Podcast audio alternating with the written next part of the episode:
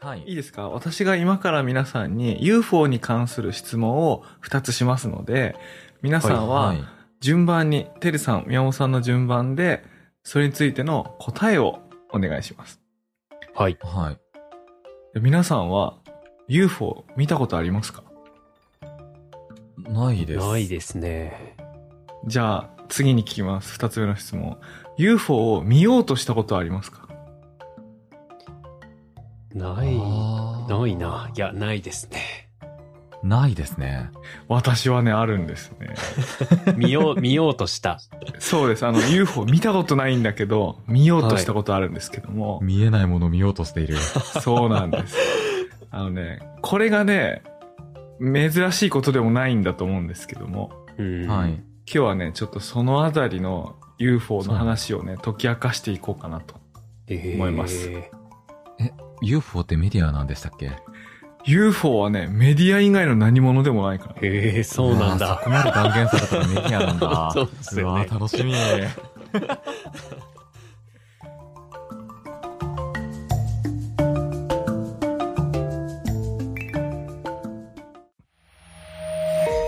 メディアヌップ。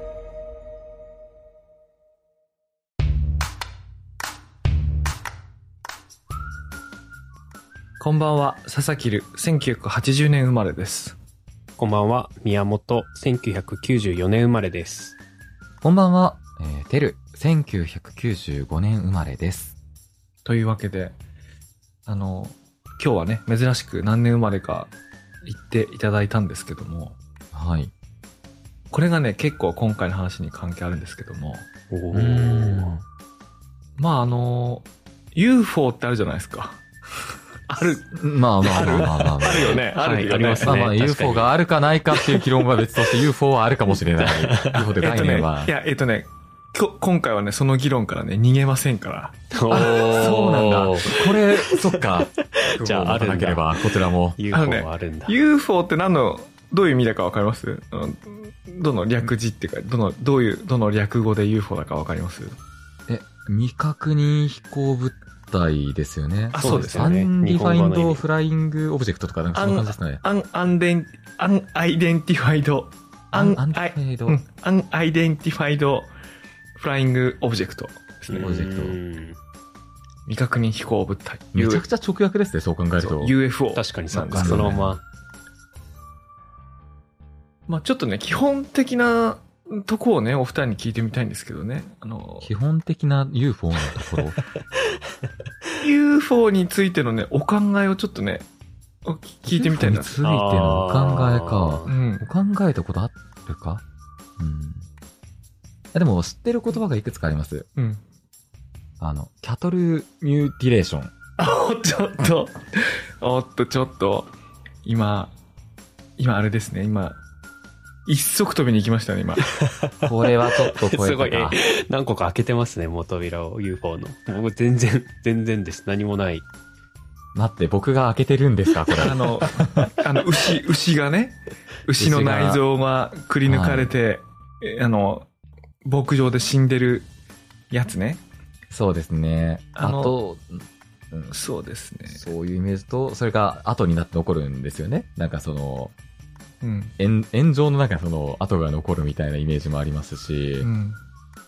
あとなんだろう、火星由来とかっていうの説が濃厚みたいな。うんあーなるほどうんなるほど、なるほど。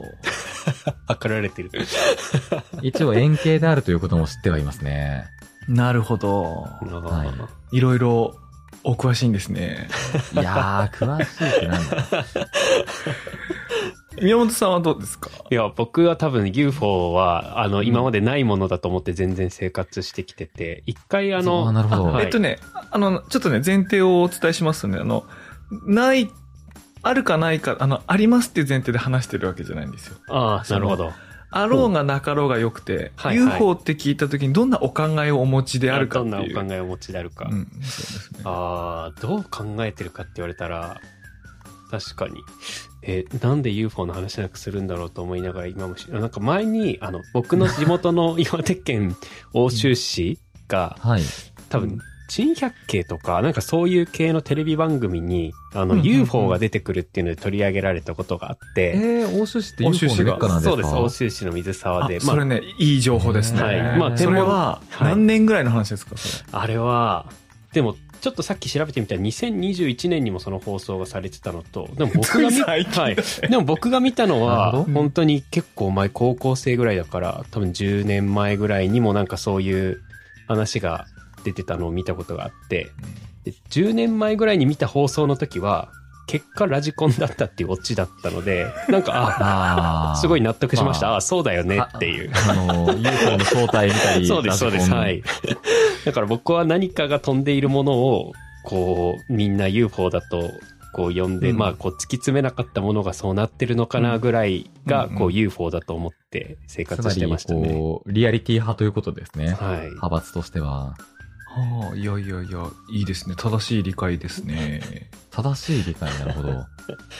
つまり、あの、未確認飛行物体ですから、あはい。何かわからないものが空に浮いていたら、人はそれを UFO とまず認識するっていうかね、名前を与えて間違いじゃないですから、あの確認されてない、なんでかわからないものあ、がはいはいはい。うんなので、その欧州市に UFO が飛んでたっていうのは、まあこれ事実ですよね。つまり、それがラジコンってわかるまでの間は、それは UFO だったわけですから。確か未確認の飛行物体でしたね。なるほど。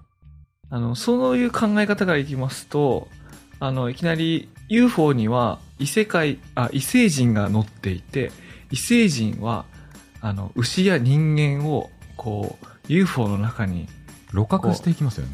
あの、誘拐をしてですね、何らかの人体実験をしてるっていう前提で話し始めるっていうのは、だいぶ一足飛びなんです、ああ、そっかそっか。あはいはいあなるほど。はい。UFO イコール宇宙人のものっていう時点で、なんか一個前提をかなりすっ飛ばしてるっていうかもう、イコールになっちゃってますよね。うん確かに。うん。もうその向こう側がある前提ですね。そうそう。あのね、これが、あれですよ。あの、宇宙人はいるかどうかとか、宇宙人は地球に来ているかどうかとか、あの、問題をこう、分割することはできるんですけども、あの、UFO は、UFO って何ってだけ問うとね、別に宇宙人のものじゃなくてもいいんですけどね。うん。でもなんか、頭の中で一体になりますでしょ？こうなんかね。はいはいはい。なりますな、ね。なるっていうかね、な、な、なるんです、なってるんですよ。我々の世代はな、実は。出るんだ。なるほど。なんかねアーモンド型の目をした宇宙人の顔がなんか同時に浮か、思い浮かんではきませんか？それは、出ますね、僕も。出ますよね。確かに。出るよというか、宇宙人のそのティピカルなイメージというか、そうですよね。確かに。ステレオタイプ宇宙人ですね。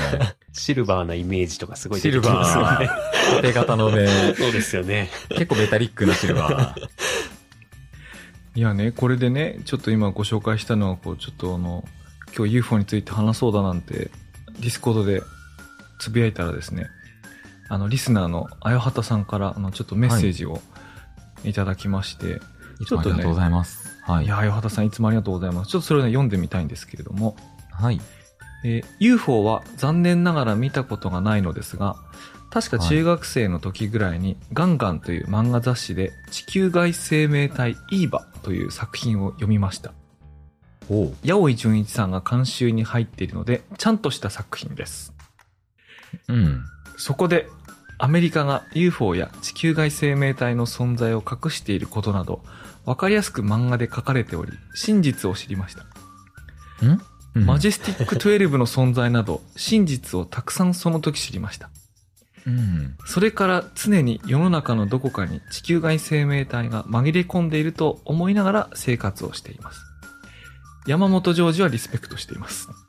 うん。というわけで、あの、職人さんからね、いいおはがきいただきましたけども、どうもありがとうございます。ありがとうございます。ます。でこれがあの、典型的な、典型的なですね、あのーあれですね、メメディアによって、この UFO とかね、地球人の、地球人じゃないね、宇宙人の存在がこう、あの、はい結びついてしまった、あの、我々の世代のこう、代表的なティピカルな、うん。あのあれなんですけども、本当にいいおはがきいただきました。あの、あの、私このガンガンって雑誌が創刊された時にあの、創刊号から読んでまして。おー、へー。このね、いい場ね、あの、いつもあの、ガンガンの一番最後の方に載ってるこう、連載だったんですけど、すごいね、楽しみに読んでたわけですけども。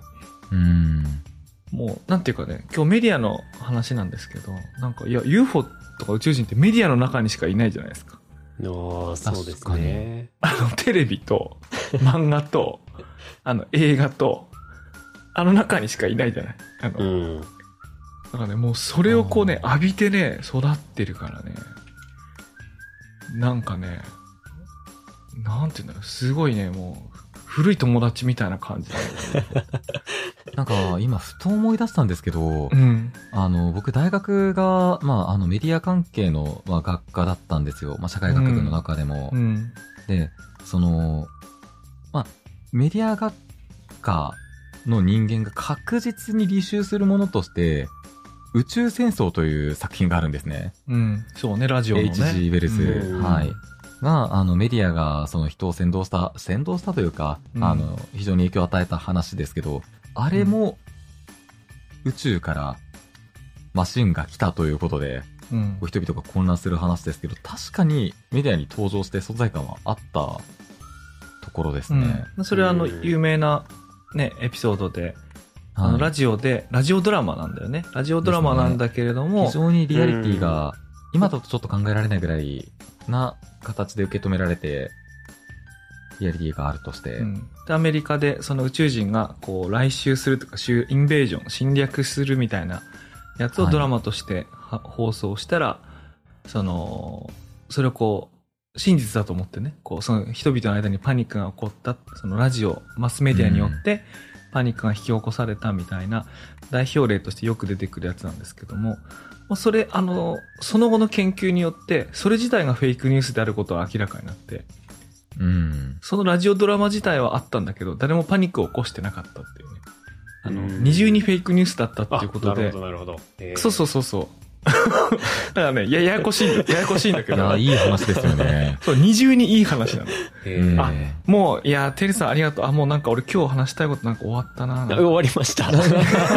多分まだ、まだ終わってない人たちもいるんじゃないかなと思ういや、ところですがそうね。あ、いや、そうなのよ。いや、そのね、だからな、なんで俺がこれ、UFO が古い友達みたいな感じだったかと思うとね、あの、私そのせん1980年生まれなんですけれども、その、はいやお、やおい純一スペシャルみたいな、あの、UFO を追って、その、ネバダ州の砂漠に、砂漠に行くみたいなね、うん。あの番組はよくやってたんです。で、漫画もやってたし、あの、そういうドラマもよくやってたんですけども、なんかあれって流行りしたりがあって、その、オウム真理教の事件なんかがあああった後なんかは、うん。そういうオカルティックなやつとかスピリチュアルなやつってテレビ番組っていうか表立ったメディアから姿を、まあ、一旦は消したり、うんはいね。であとその、インターネットとかが普及して、でスマートフォンで全員がカメラ持つようになると、昔のような UFO 写真とか心霊写真とか、そういうもの出てこなくなるんですよね。うん。要はアマチュアのフィルム撮影のカメラでなんか映り込んだものだとか、あるいはそれをこう合成したものだとかみたいなものっていうのが出てこない、あるいは見破れるみたいなのになった時に、もうそういうものってほとんど出てこなくなった時に、なんかあんまなくなっていったんですよ、UFO って。うんでも、うんでもなんかね、たまにね、出てくるんだよね。例えばさっきの欧州市のやつも、え ?2010 年とか2020年とかで、そんな話題になるのって思うんだけど、やっぱり小さい時に影響を受けたその、今となった記者とかメディアの中にいる人たちがなんかこう UFO って言葉を用いて、なんかそういうことやるんですよね。うんたまにこう復活してくるとね、こう、なんかあの、なんつうんだろう、こう中高生の時部活で活躍してて、やつが、なんか最近またなんか元気らしいってなんか聞くみたいな、なんかそういう。風の頼りみたいな感じになるんですそうね。そうそうそう。あいつ最近噂聞かないねって言ってたやつが、あ、なんか、いや、最近あいつまた元気らしいよ、みたいな。のあよかったよかったって感じになるんですか？あそうそうそうすごい親しみを UFO に。なんかまた再、あ、再婚したらしいとかっつって。え、じゃあ子供は？みたいな。なんかそう、なんかそういう感じ。な のえそんななんか、その、非実在性のものに対しての思いやり持ってる方って、あー UFO 元気かな？みたいな。あいつ何してんだろうな？みたいな。ふと思い出す。ふと思い出すんだよね。えでね、でもその、一応そのな、なぜ冒頭でね、あの、UFO を見たかどうか。まあ、もちろんね、見たって人、あ、お二人がもし見てたらそっちで盛り上がろうと思ったんですけど、まあ見てない人が多いと思います。でも、あの、見ようとしたかどうかは結構僕差があると思ってて、うん。私、うんあの、今42歳なんですけども、その、テレビとか漫画とかでやってたど真ん中世代だったんで、はいは。はいなんかこう、空を見ながら UFO を探すみたいなことって、なんか結構あったんですよ。しかもそれはね、一人でやるわけじゃなくて、友達と、なんかあの山の上の、なんかあれ UFO じゃない？とかつってこう、ずっと見つめるわけね。うん。でもそれってあの飛行機のこともあるし、あの、すごく明るい星が山の際にあった時に、こう、大気が揺らいでて、チラチラ見えるだけのことだったりとかする、まあはないんかするんだけど、はでも、あるかもしれないと思ってる中学生が4人ぐらい集まると、もう30分とか1時間とか平気で空を見てるとあるのよ。うん。それはなかったですか？ああ、いや、でも、確かに僕もなんかちょっと見たことないって言ったんですけど、うん。見たっていう人と同じ場にいたことはあって、あそう、そういうのをね、求めてるんです。ちょっとぜひ聞かせてください、それ。なんか本当にこう、社会人になって、みんなこううん。一眼レフをなんとなくこう興味があって持ち始めた時に、こう、うん。星空が写真、カメラで撮れるっていうことがこうすごく自分たちの中で流行って、こう ISO をすごく、あ露光時間長くそうです、上げて、はい、シャッタースピードをなるべく遅くして撮るみたいなのをよく、こう本当に山の方に、あの、2、3人で車で、本当に誰もいないところに車をつけて、みんなそこで降りて、こうカメラを三脚出して撮るみたいなことをやってたんですけど、まあでも、やっぱりすごい星空も綺麗なので、流れ星とかも全然あったりするので、まあむしろそういうのが撮りたくて撮ってたりするんですけど、一、人の人がピュッて、あ、なんか飛んだって言って、ああ、すごい、ああ、じゃあ流れ星だったんじゃない？いいね、みたいなことを言いながら撮ってたら、急にそのピュッて飛んだ後、その場所に、雲が、大きい雲がガーッとこう流れてきて、うん。で、僕は、まあ単純に雲だと思ったんですけど、その、いや、あの、流れ、その、もうムですね。その流れくと、絶対に雲です。流れてきたのを見た人が、その後にすごい大きい雲が来たから、あ、やばいやばい飲み込まれるって、本本人はすごく本当に真面目に言っていてうん、早く帰ろう帰ろうって言われて、こうすごいせかされながら、あうん、帰るんだと思いながら僕は車に乗ったんですけど、うん。でもあの時のその人は、もうすごいあれは絶対 UFO だよ、みたいな。多分あれもう絶対飲み込まれていくよ、吸い込まれていくよっていう話をしてたの僕は、あそっか、と思いながら聞いてましたね。そういうの確かにありました。わかるな、今、その景色浮かぶわ。なんか、友達、わざ、まだ若い頃に、友達と、なんか怖い、まあ、心霊スポットみたいなのとかさ、うん。なんか、なんかそんなんあるじゃん。はいはい。そういうとこに行くとさ、3、4人いてさ、一人がパニックを起こすとさ、そのパニックって感染するよね。全然、うんいや、そんなんいるわけないでしょって思ってても、なんか、わーっつってみんなで走ってって逃げちゃうみたいな感じあると思うんだけど。はいはい。本当まさにそんな感じでしたね。えーてるさんはなんかこう、蘇ってきませんか？あの、古い友達みたいな。いや、めちゃくちゃ蘇らそうとしてるんですけど、めちゃくちゃなくて。めちゃめちゃない。そうね、レペゼンインターネットだからね。いや、それもそうなので、そのインターネット側のエピソードで、まあ近しくもないけれど近しいといえば、あの、2チャンネルのスレとかで、こう、ここにどっか新宿駅のどこかのロッカーに何かを入れたみたいなのをみんなで探そうとか、うんそういうこととか、木更木駅みたいな都市伝説が新しく生まれたりだとか、うん。なんかそういうイベントに心を躍らせてたなーっていうのが、うん。ちょっと思い出せたのと、あと、北海道という土地って、都市伝説とかそういったものと縁があまりないんですよ。歴史がないので。えでもね、UFO はね、あまり歴史関係ないんだよね。あの、でもね、いいことね、おっしゃってくださったんですけどもね、UFO って、なんかね、非常にこう民族学的な、まるでね、妖怪のような存在なんですよね。ーそうですよね。なんかそんな気がしてきました。うんこうなんか今あの、カ。ッパを見たとか、座敷わらしを見たっていうものと、なんかほとんど変わんないんですよう。ん。でも北海道に妖怪って多分いないんですよ。あ、それはつまり、あ、つまりそういうものはない、少ないんですよ。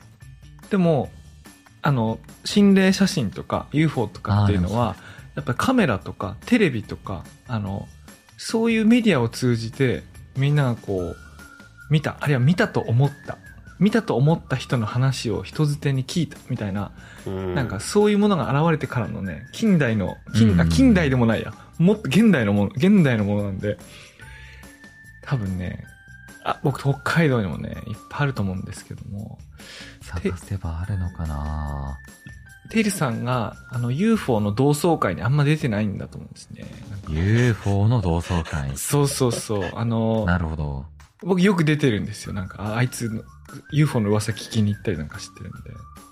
UFO の噂？うんあいつ元気だとか、さ再婚したとか、なんか転職して、なんか、ゴルフ始めたらしいとかさ、なんかそういう。はいはいはい。じゃあもしかしたら僕の地元のネットのやつとか、地元の北海道のやつとかも、まあちょっと最近、ライフイベントが合ってる可能性あるわけですね。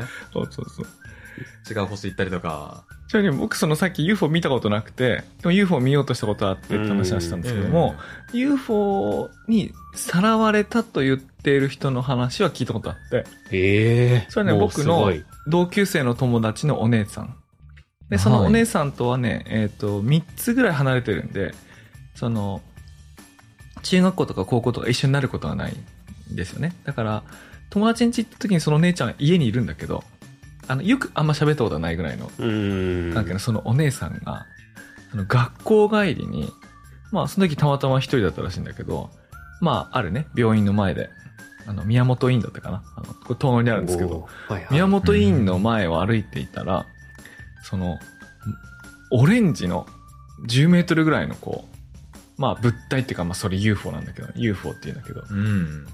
あの、降りてきて、その中に、こう、さらわれたっていうか入ったと。おーで、なんかその空を飛んでる間に、まあ UFO だからね、なんか、その UFO のオレンジ色の光の中でな何かをされたと。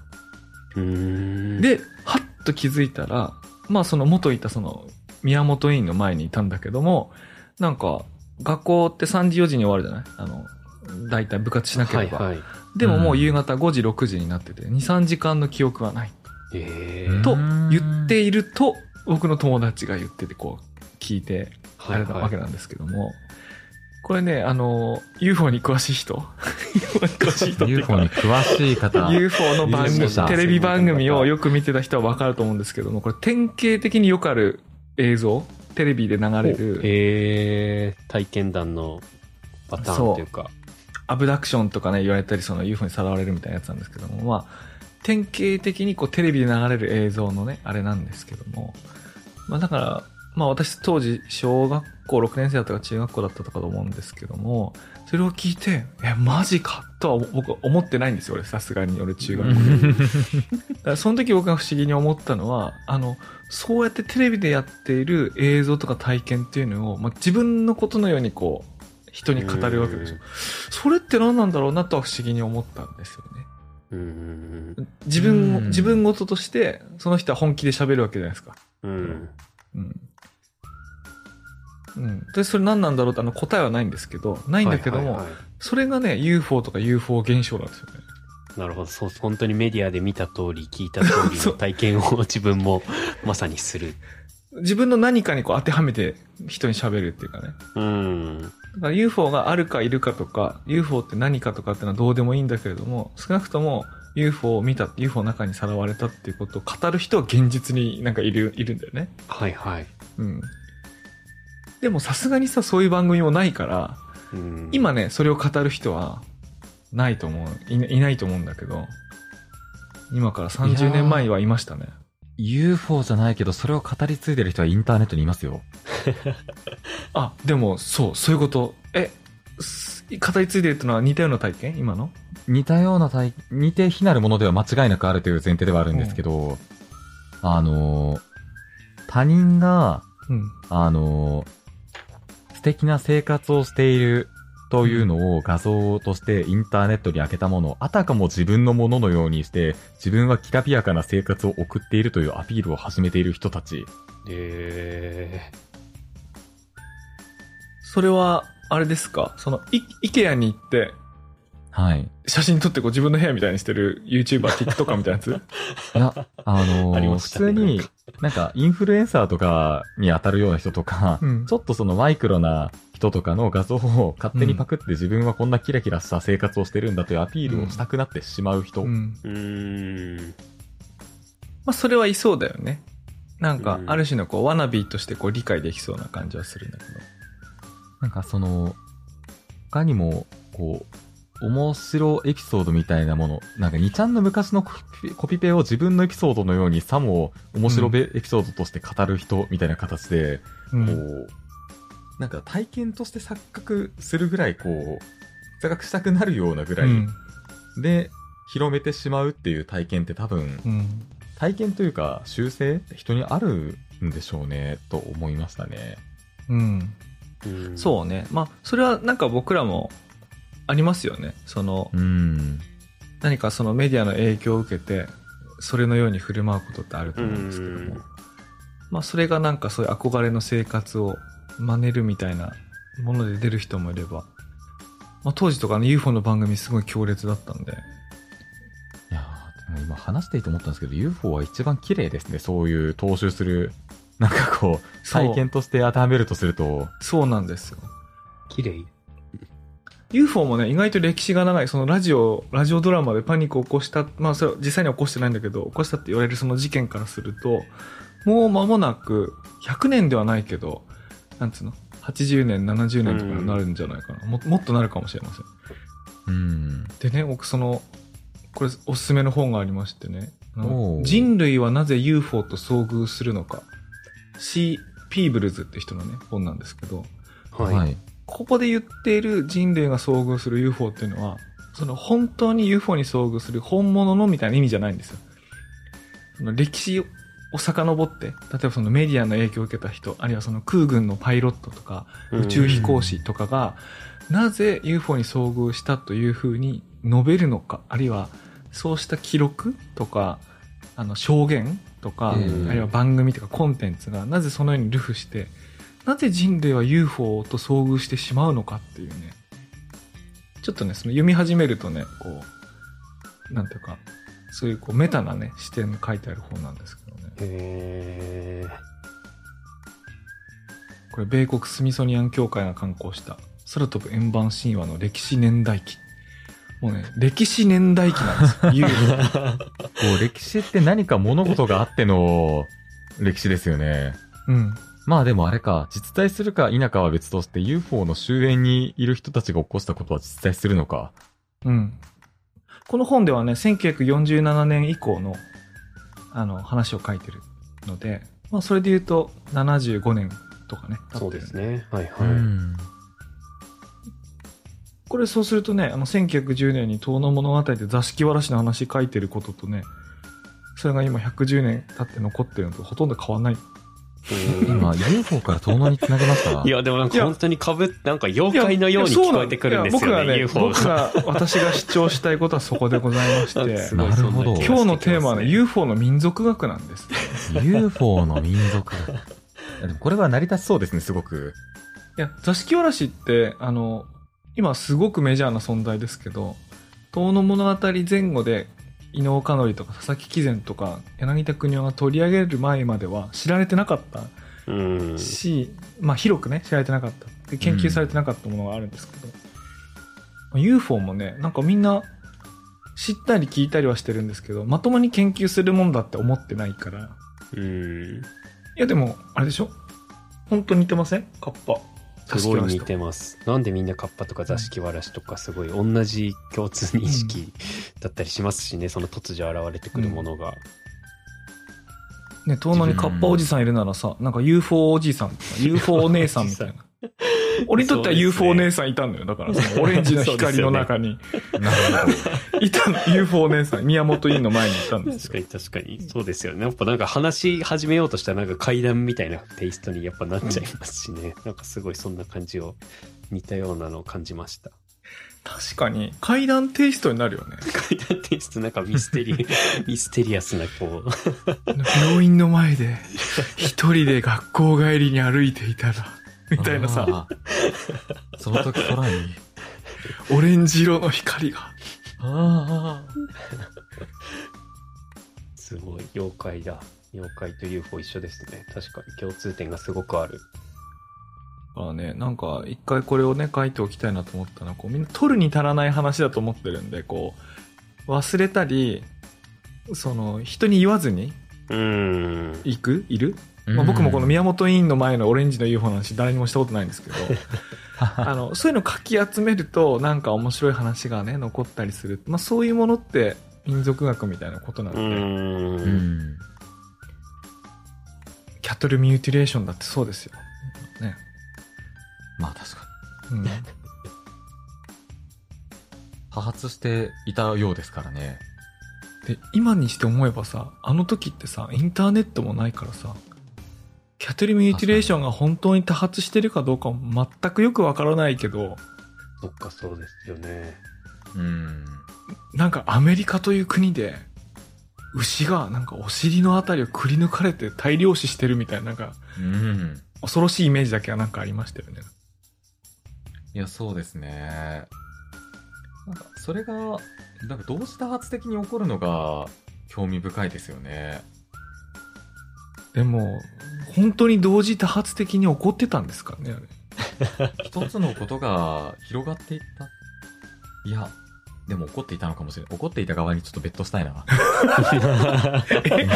あ、これ、こんなに話振ってて僕ね、科学的な考えをする人なので、あの、本当にそんな風に怒ってたとはなんかあんまり思えないんだけど、いやー、怒っていましたよ。怒ってたかな。怒っていました。アメリカでは確かに牛の尻がもう何個も何個も、本当に悲しい事件でした。まあ今だったらもう即日バズるよね。そうですよね。TikTok かそんなの Twitter か YouTube か何でもいいけどもね。ですよね。同時に起こってたら。だから今ね、UFO 肩身狭いんですよ。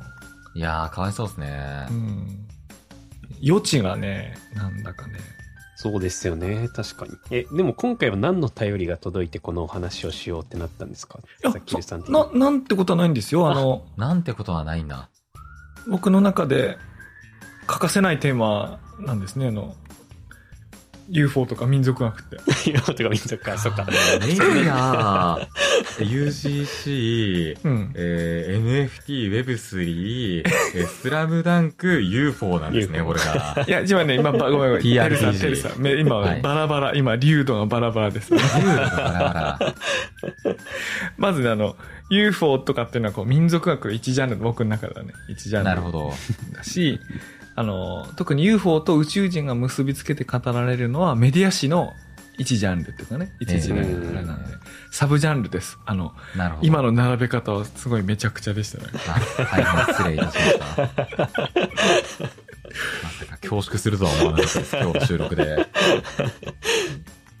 いや、なんかね、あの、いや、なんで、いや、なんでって、そう、なんか新年一発目のポッドキャスト何やろうかなと思って。で、3分考えて、UFO まだ話してないな。いや、でも確かに気になり、でもその話ちょっとこう集めてみたくなりますね。今回は。皆さんが見たはい UFO そうですね。お便りくださりましたけど。はい。そうね。どれぐらいいるんだろう。意外まあでもここまで話すと思うんですけど、僕雑誌ムーの影響めちゃくちゃでかかった説あ、そう、そういうことですね。そうそうそうそう。あるんちゃうかなと思ってるんですけど。めちゃめちゃでかかったよ。我々の関係性もないしう、ん。ムーとかね、あの、アスカ・アキオって漫画家がいたりね。うーん。アスカ・アキオはね、変ないい漫画いっぱい描くんですよ。う。ん。なかなかね、今そういうのなくなっちゃいましたからね。うん。なんか僕らの世代、その90年代、今、アラサーの世代とかって何がミームなんでしょうね。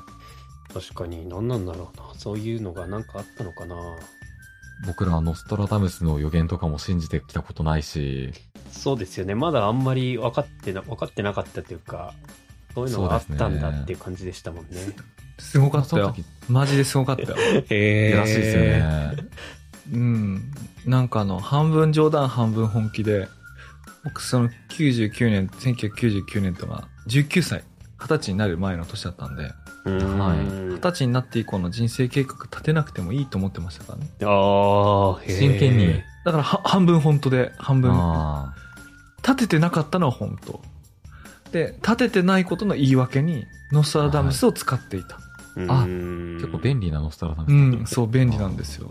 へあのね、便利ですよ。みんな、みんな5年後にいないんだと思うとね、気の持ちようが楽ですよ。まあ確かにあらゆる計画が5カ年計画が限界ですもんね。うん。例えば、ノストラダムスの予言というものがもしあの、2029年とかだったら、え。うん。もうそこから先のこと考えなくていいんですから。確かに確かに。すごい。いいですよ僕で言うと、35以降のことは考えない。いや、うんこれは人生面白くなってきますね。これがね、ティーンネイジャーだとね、余計ですよ。確かに。うん。もうインターンなんか行ってる場合じゃねえっつってね。いや、間違いないですね。確かに確かにそうですね。あのね、ほ、本当にそういうメンタルになってましたからね、私。あーでもね、言い訳ですよ、それはね。ぐうたらな自分の言い訳なんですけど、ノストラダムスぐらい有名な言い訳があると本当に使っちゃうんですね。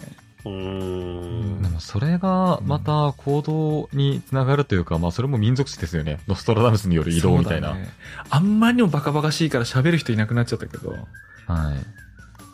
あの、本当でしたよ。僕影響受けてましたよ。独白が。受けていくという独白。今語られる。そう。いやーね、逃れるの無理だった、あれ。影響受けるよ。へうん。でもそうだったんでしょうね。それの現代版が何かっていうことですかね。そうですね。パッと思いつかないなーそうですよね。何なんだろう、確かに。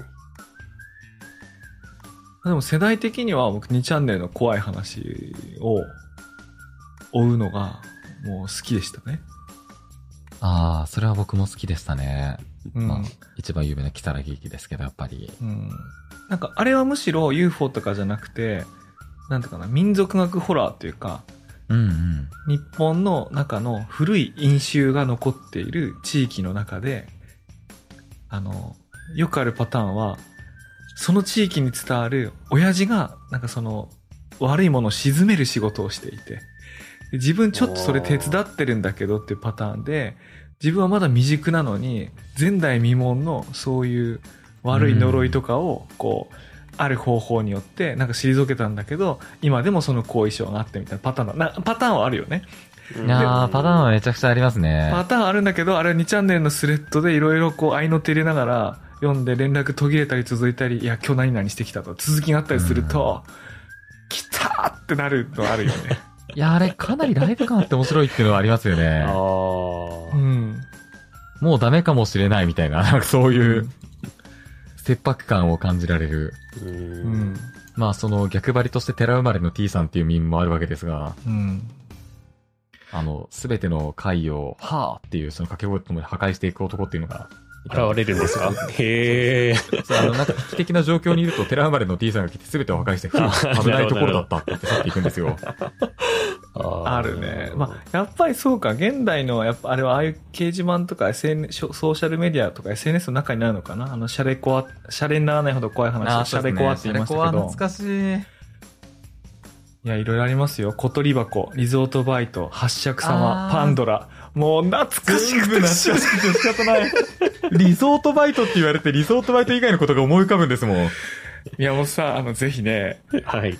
眠れない夜はなさそうですけど、宮本さん今健康だから。なさそうですけども、眠れない夜にスマホ握ってね、これ一個見たらね、もう全部見ちゃいますから。全部見ちゃいますか全部見るチャンネルの怖い話。八尺様懐かしいな。もう、八尺様ってもう、もうミームになりすぎて、今子供の見てる YouTube の、なんか有名妖怪キャラみたいなところに出てくるよ。へえ。ポッポポ多分言ってますからね。そうそうそうそうそう。ちょっとね、だんだんとね、UFO から脱線してきたところで、ちょっと、こんな、はい一旦区切りますかね。はいそうで。すね。あの、メディアヌップではね、あの、私が大好きなオカルトとスピリチュアルの話を1年間隠してきましたけれども。本当は大好きなんですね。あの、うんそろそろ正体を明かしてもいいんじゃないかと思って、今日取り上げましたので、なるほど。正体を明かす回だったということですね。ぜひね、メッセージをお寄せください。そうですね、気になります。佐々木鶴の姿をどうぞよろしくお願いしますみたいな感じになるんですかね。よくわかんないテンションになってきましたけど。はい。というわけで、あの、メディアヌップでは、ニュースレターの配信と、ディスコードサーバーの運営も行っております。メディアヌップでは番組へのメッセージも募集しています。お便りはニュースレターの中のリンクからお送りください。番組へのフォロー、えー番組へのレビューもお願いいたします。番組公式ツイッターのフォローもお願いします。at nupmedia, at nupmedia です。ハッシュタグメディアヌップをつけてのご感想もお待ちしています。はい。というわけで、あの、これが配信される頃には、ポッドキャストアワードのね、リスナー投票も終わってると思うんですけども、はいはい。まあ、投票してくれてるでしょうね。今聞いてくれたるそうね。あと、心の中のベスト10に入ってれば、僕満足なんで。はい。じゃあ、そんな感じで、皆さん、今日はシャレコアでも読んで、あの、はい。どうぞ素素敵な夜をお過ごしください。ください。はい。おやすみなさい。